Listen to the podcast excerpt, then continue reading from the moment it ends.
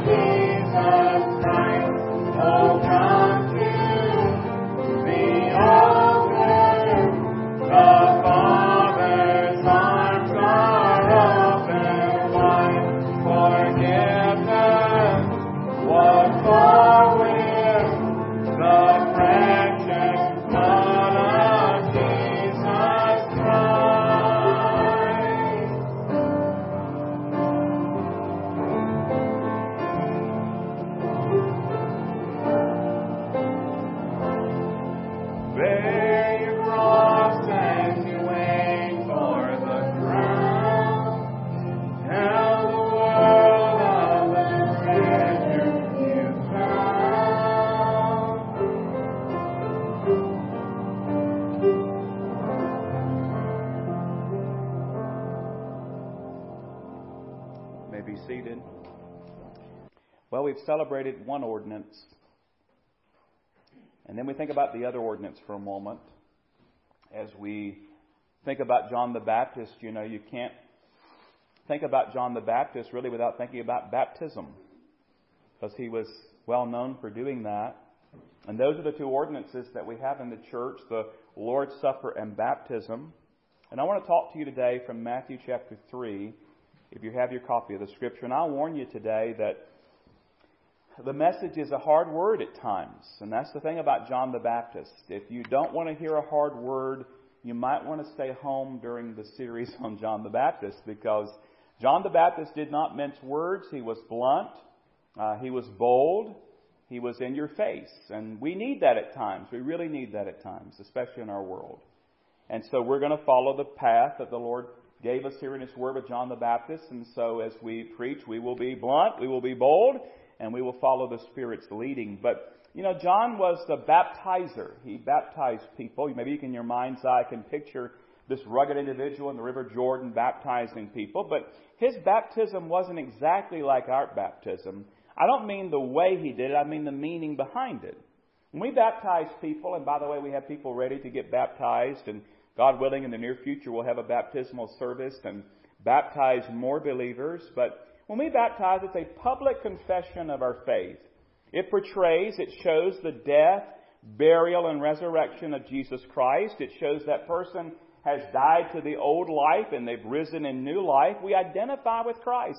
And everybody who sees us get baptized, they're, we're, they're being told by us as we go through baptism that we belong to Jesus. We've given our lives to Jesus.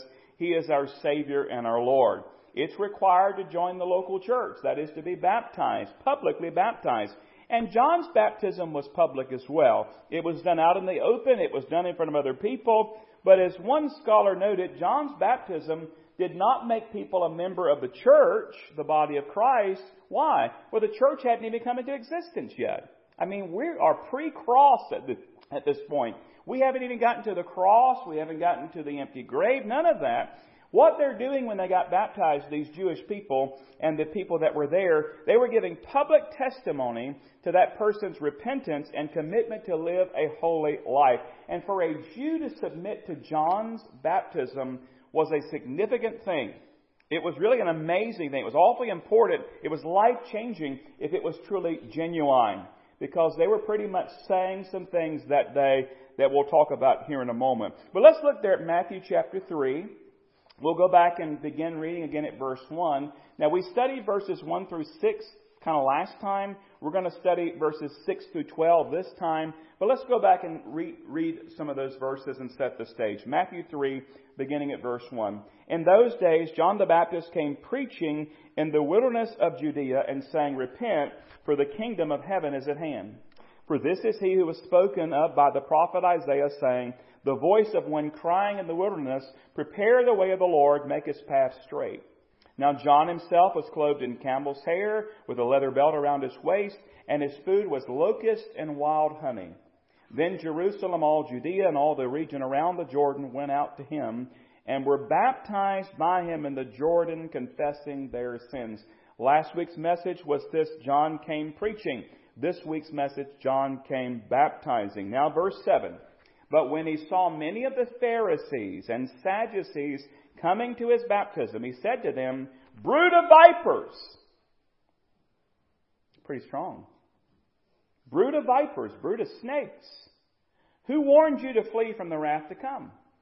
Therefore bear fruits worthy of repentance. And do not think to say to yourselves, we have Abraham as our father. For I say to you that God is able to raise up children to Abraham from these stones. And even now the axe is laid to the root of the trees. Therefore every tree which does not bear good fruit is cut down and thrown into the fire. I indeed baptize you with water unto repentance, but he who is coming after me is mightier than I, whose sandals I'm not worthy to carry. He will baptize you with the Holy Spirit and fire.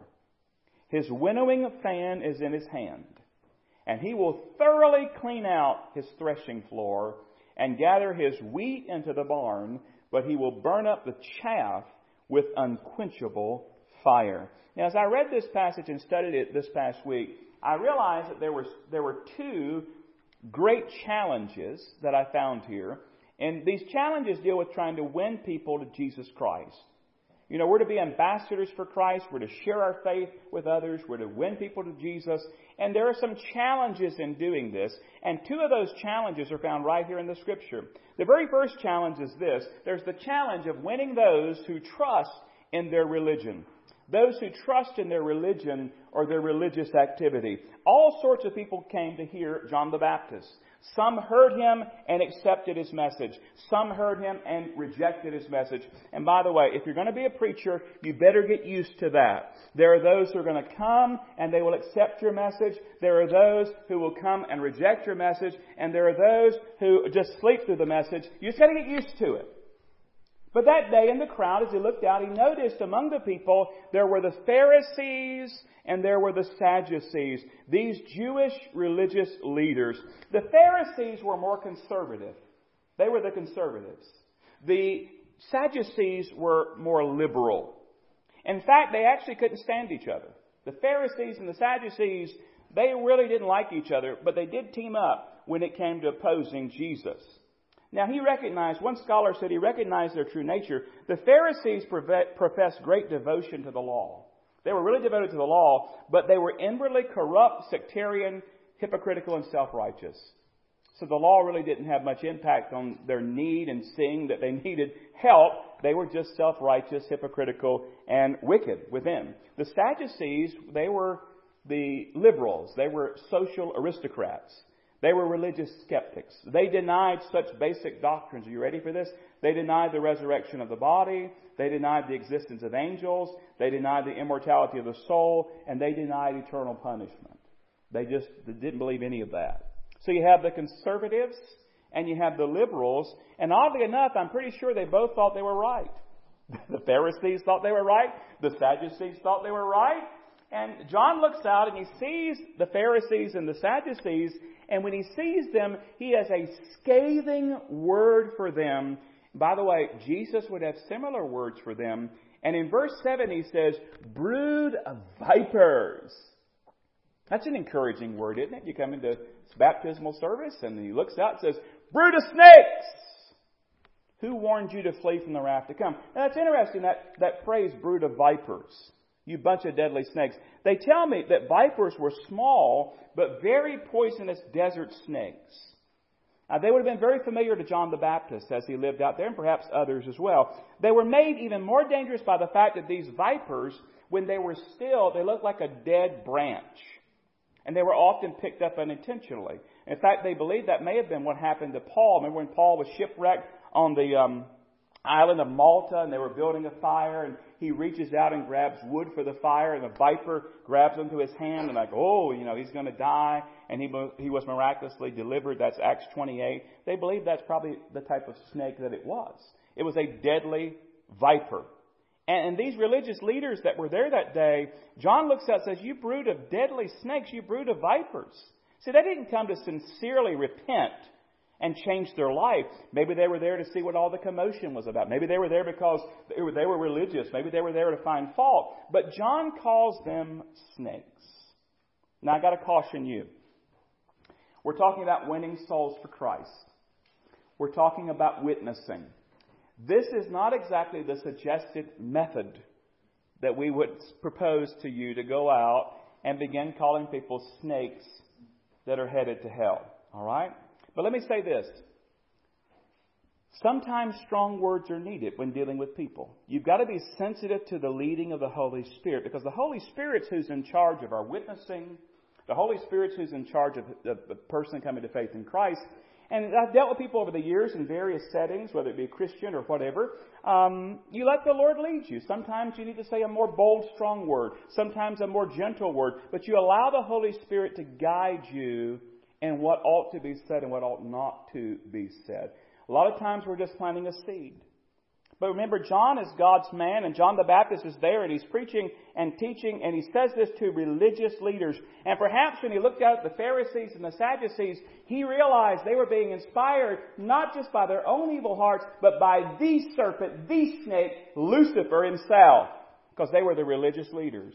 and they were leading other people astray. Somebody said when John and Jesus called the Pharisees a brood of vipers, they were pointing out that these men were deceitful, dangerous, and wicked.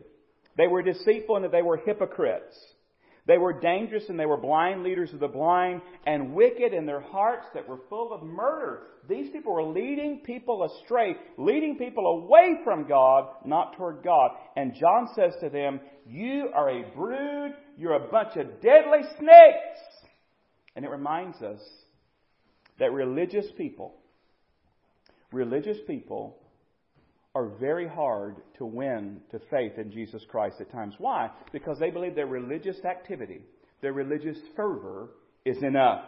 But in the Bible, it says that all of our righteousness, all of our works, all of our deeds, all of our stuff, they're just filthy rags.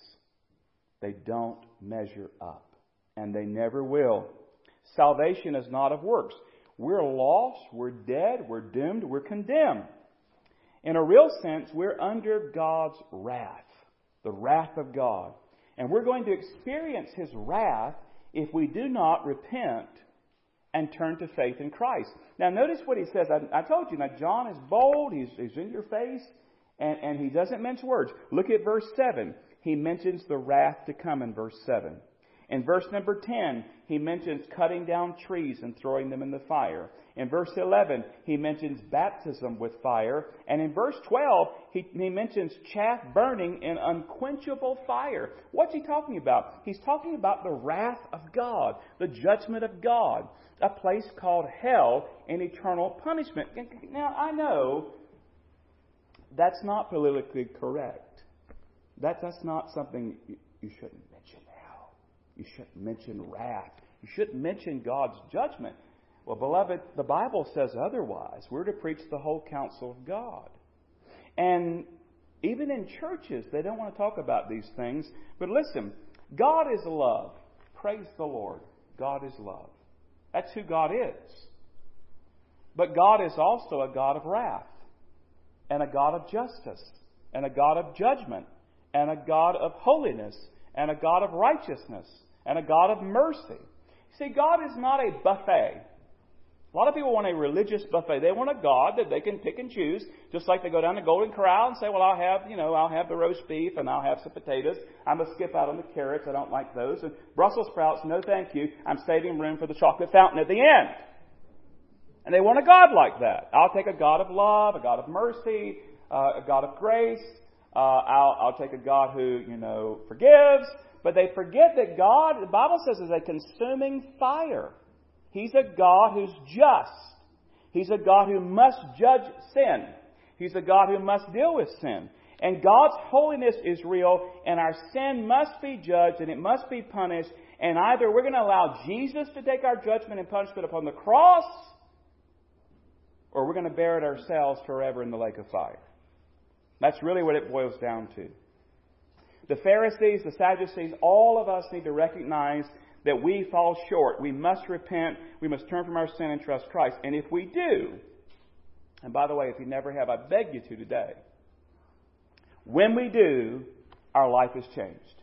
He says, it's interesting, in verse number eight, after he calls them a brood of vipers and asks who warned you to flee from the wrath to come, in verse eight he says, therefore bear fruits worthy of repentance. In other words, our life is different. We're changed. When we come to faith in Christ, the Bible says the old is gone, the new is come. We're new creatures in Christ, and we begin a process of growth and sanctification and becoming like Jesus. And if someone says that they know Jesus and there's no change in their life after a while, and by the way, we change at different rates. Some things in our life, our behavior, our actions, are instantly gone the moment we trust Christ. Others hang on. We battle sin. We battle temptation. I'm not talking about struggles. I just mean there's no change at all. If there's no change in someone's life, they better go back and make sure that they really do know Christ. Because the Holy Spirit takes up residence in the one who knows Christ and begins to go to work. And by the way, if you can sin and it doesn't bother you, and you just go on living a sinful lifestyle and it doesn't bother you, the Holy Spirit doesn't convict you, I beg you to really see if you really know Jesus. Because the Holy Spirit who lives in us, when we sin, He convicts us. And it bothers us. And we want to get right with Him. And all of us sin, by the way. Everybody. Believers as well. But the Bible says in First John one nine, we confess our sin. He's faithful to just forgive us our sin. And we keep short accounts with God. But if we just sin and live a simple lifestyle, never bothers us. We just go through it in our life and say, oh, well, I know Jesus. It may be the fact that you're religious, but you're lost. There are fruits worthy of repentance. So what are they? Well, you're there in Matthew three. Put your finger there. We're coming back. Go to Luke three. Go to Luke three. It talks about some of the fruits of repentance. In Luke chapter three, beginning at verse seven, I'll put the reference on the screen so you know where we're going. Luke chapter three, beginning at verse seven. Luke three seven, then he said to the multitudes that came out to be baptized by him, brood of vipers, who warned you to flee from the wrath to come. Verse eight, therefore bear fruits worthy of repentance. Now drop down to verse ten of Luke three. So the people asked him, saying, what shall we do? He answered and said to them, he who has two tunics, let him give to him who has none, and he who has food, let him do likewise.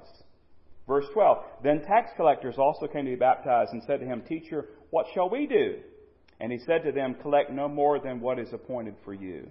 Verse uh, fourteen, likewise the soldiers asked him, saying, and what shall we do? So he said to them, do not intimidate anyone or accuse falsely, and be content with your wages. In other words, of the change of life. Now, I've got to caution you, this is not worked up in the flesh.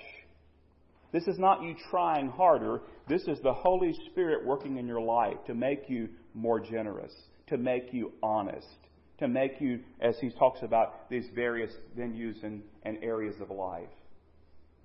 But when it comes to a religious person, in order for them to be saved, they've got to recognize they're lost. That's true for everybody. We cannot do this. Only the Holy Spirit can do it. We can't convert anybody. We can't convince anybody.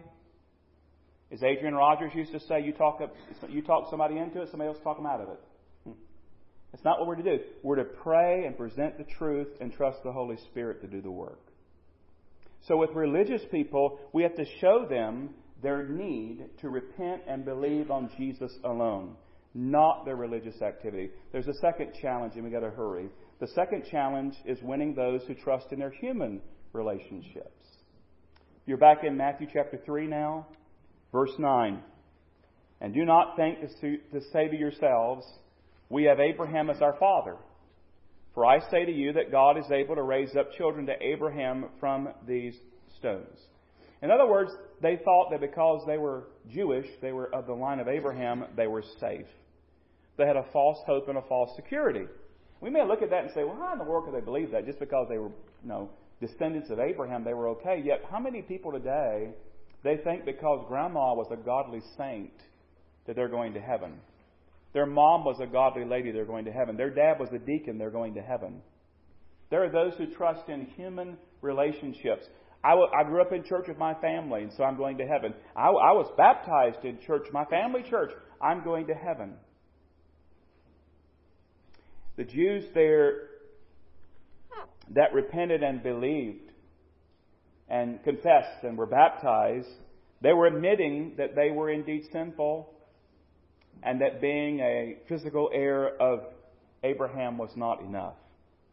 And when dealing with those who are trusting in their relationship with a relative or a friend, it's important to emphasize personal responsibility. They have to personally repent of their sin and place their faith in Jesus Christ. It is possible to reject Christ. When Jesus was dying on the cross, there was a thief on either side. One of them trusted Christ. One of them rejected Christ. One went to heaven, to paradise. One went to the lake of fire, to hell. The rich young ruler came, and it says in the Bible, he went away sorrowful. Each person on their own must make a decision about Christ. It's been said that God has no grandchildren. And that saying was developed just to remind everybody, listen, you don't get in based on somebody else's merit. Christianity is not like a family heirloom that's passed down, where you know you just automatically get it because you're in the family. No, praise God if you have a godly family. Praise God if you have godly grandparents and parents. But you have to personally repent of your sin and place your faith in Jesus Christ. And we need to emphasize the urgency of believing now. He says in verse number ten of Matthew three, And even now the axe is laid to the root of the trees. Therefore every tree which does not bear good fruit is cut down and thrown into the fire. Now, now, now. We're not promised another day. We're not promised another opportunity. If you're listening to me right now and, and you don't know Jesus Christ as your Lord and Savior, now is the appointed time. Now is the moment. It's the Holy Spirit's tugging on your heart. Now is the time to give your life to Christ. Don't put it off. You're not promised another day. You're not promised another opportunity.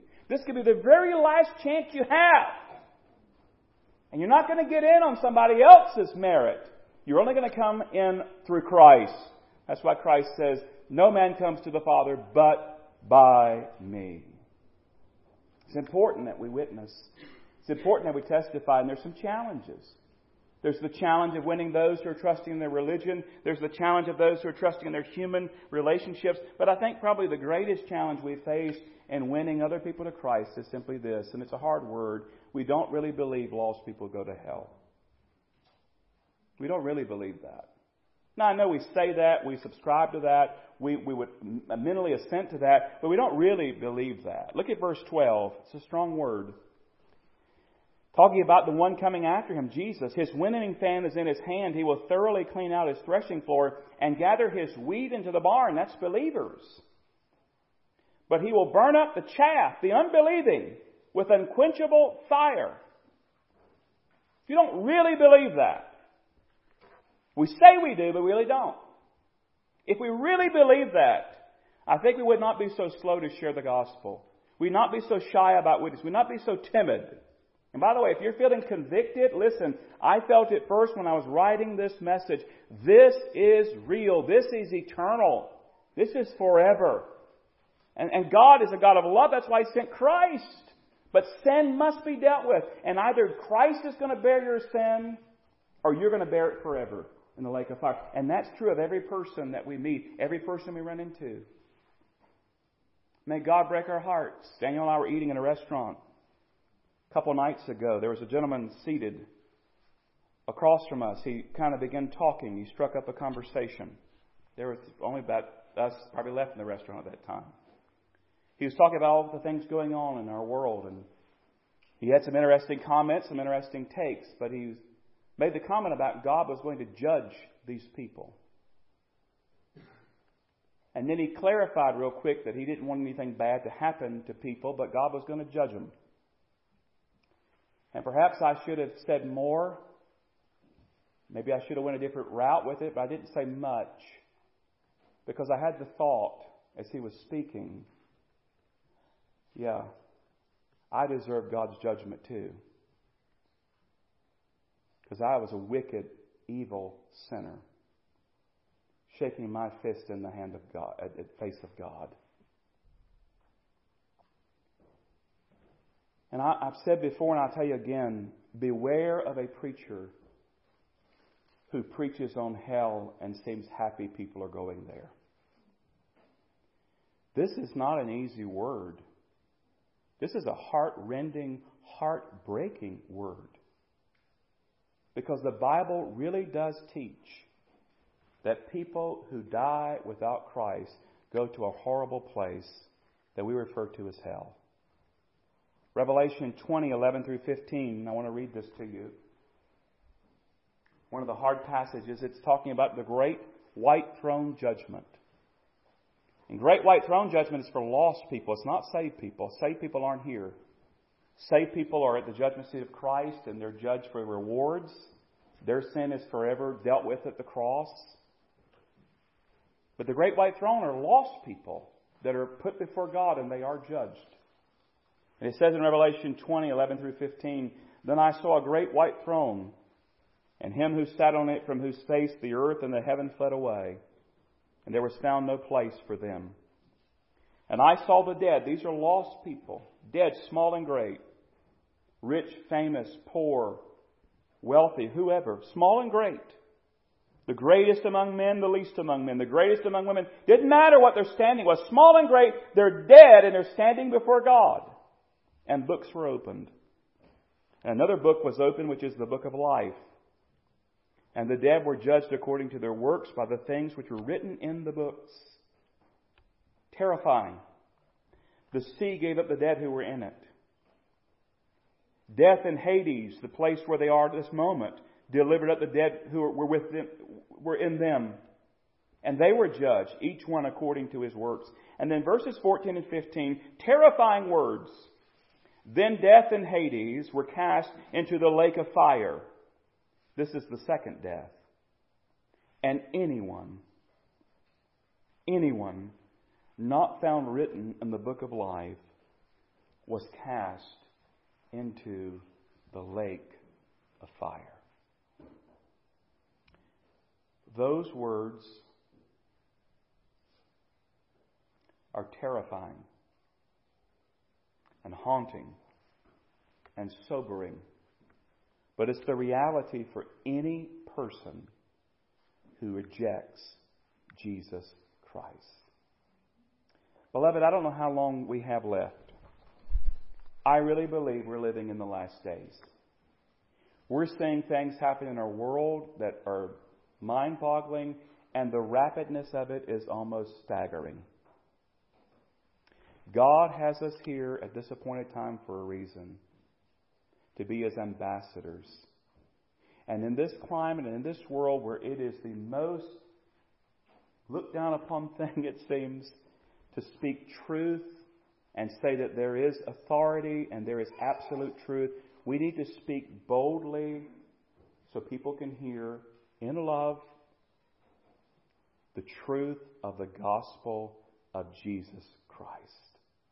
And my prayer is that God would help us as a body of believers to personally, each one of us, share Jesus Christ, realizing that people are lost and going to a horrible place apart from Christ. Now, I want to give you this challenge, and we're going to pray and sing. As we leave today, our assignment is two-pronged. Number one, rejoice in Christ. Rejoice in Christ. We've celebrated Him today. We've worshiped Him today. He's given us eternal life. He's our joy. He's our Lord. He's our all. He's our. We rejoice in Him. We have joy, but then to go out, secondly, with a burden on our hearts. To have others know Christ. To be brought into the fold, brought into the flock, brought into the family of God. And that joy in Christ, can I just remind you, the joy in Christ will help you with that burden in Christ. To share the gospel with all that we're allowed to speak to. May we take advantage of the opportunity God has given us. Aren't you glad, beloved, somebody shared the gospel with you? Aren't you glad somebody told you? Aren't you glad somebody cared enough to take you to church or Bible school or wherever it was? Somebody spoke, they cared enough about you to make sure that you got a chance to hear the gospel and respond in faith. Well, listen, there are millions of people who need the same opportunity. And you know what God's plan is? And you say, I don't understand. I don't either. I mean, think about it. This is God's plan. He wants to use you and me. I mean, Lord, you could have written in the sky. You could have sent an angel. No, I'm going to use you. People reaching people. Told you it's a hard word, but it's a needed word. Thank you, Lord. Thank you, John. Thank you, Holy Spirit, for speaking to our hearts today. Father, we love you. We praise you. We want to rejoice in you and be filled with joy of the Lord, which is our strength. But Lord, burden our hearts, open our eyes, help us to be aware of the people around us that are perishing without hope, headed to a Christless eternity in hell. May we be bold in our witness. May we be Spirit-led in our words. And I pray for a mighty harvest of souls, beginning in my life, beginning in this congregation. May people know Jesus, the one who is mighty to save. And we pray this in His name. Amen. We're going to close with that song. And by the way, if you're here today and you don't know for certain that you're saved, I'd love to talk with you. Come on down. The altar is open. You want to pray for loved ones, pray for friends that need to know Jesus, come today. But we're going to sing together a song because He is mighty to save. You say, well, you don't know how bad this person is. Doesn't matter. He can save them. Just go look at Saul of Tarsus. He can save Saul. He can save anybody. He could save your friend. They can save your family member. Let's stand together and sing Mighty Disciple.